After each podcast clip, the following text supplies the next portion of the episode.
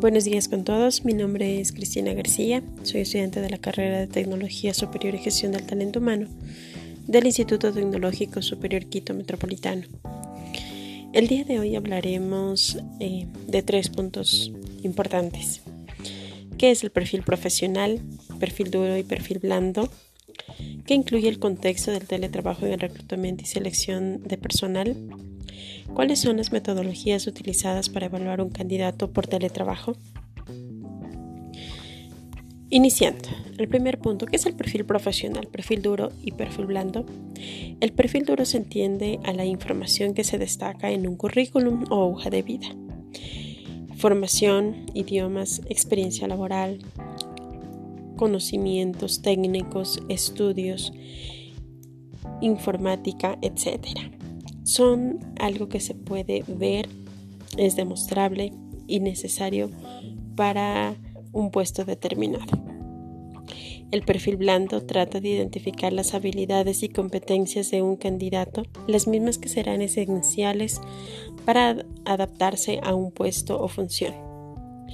Son habilidades que el personal tiene de manera innata como la capacidad de relacionarse, la empatía, la asertividad, la capacidad de negociación o trabajo en equipo. El segundo punto, ¿cómo influye el contexto del teletrabajo en el reclutamiento y selección de personal? El término eh, teletrabajo no es nuevo, eh, ya que antes de la pandemia también se conocía como el home office y este eh, en muchas ocasiones ha podido brindar comodidad y flexibilidad a los trabajadores.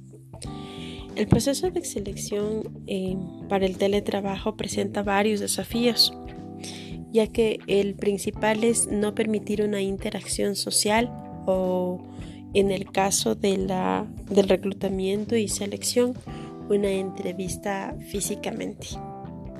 Sin embargo, es importante enfocarse en que existe la tecnología, las mismas que, la misma que nos puede permitir eh, conocer a los candidatos en redes sociales dedicadas a negocios y empleo, ya que nos permiten navegar por miles de perfiles de forma gratuita.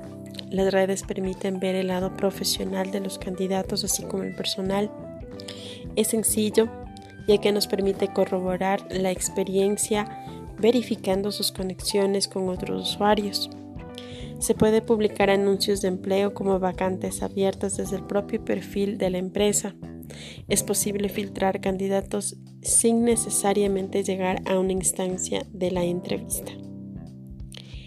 Como tercer punto, ¿cuáles son las metodologías utilizadas para evaluar un candidato por teletrabajo?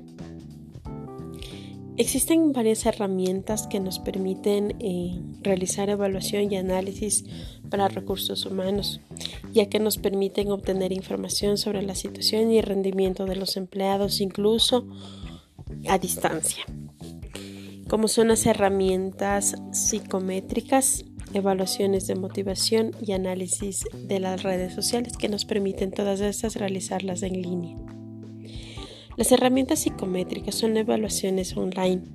Permiten evaluar el nivel de competencia digital y habilidades del trabajo autónomo y competencias transversales. Muchas de estas evaluaciones permiten medir la disciplina, la seguridad e independencia en el trabajo, la gestión del tiempo y las habilidades de comunicación como factores de éxito para el teletrabajo. La evaluación de motivaciones.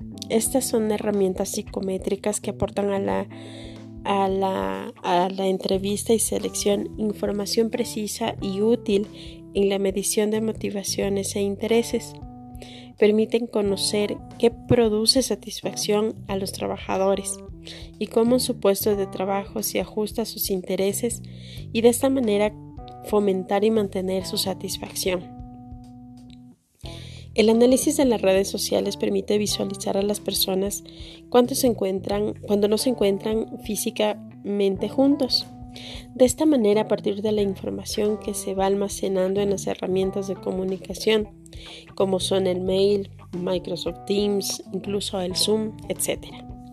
Aquí se puede observar cómo se relacionan los trabajadores a nivel em, jerárquico o por departamento su nivel de comunicación y qué miembros tienen un papel central en los equipos de trabajo, quienes se encuentran o se sienten más aislados.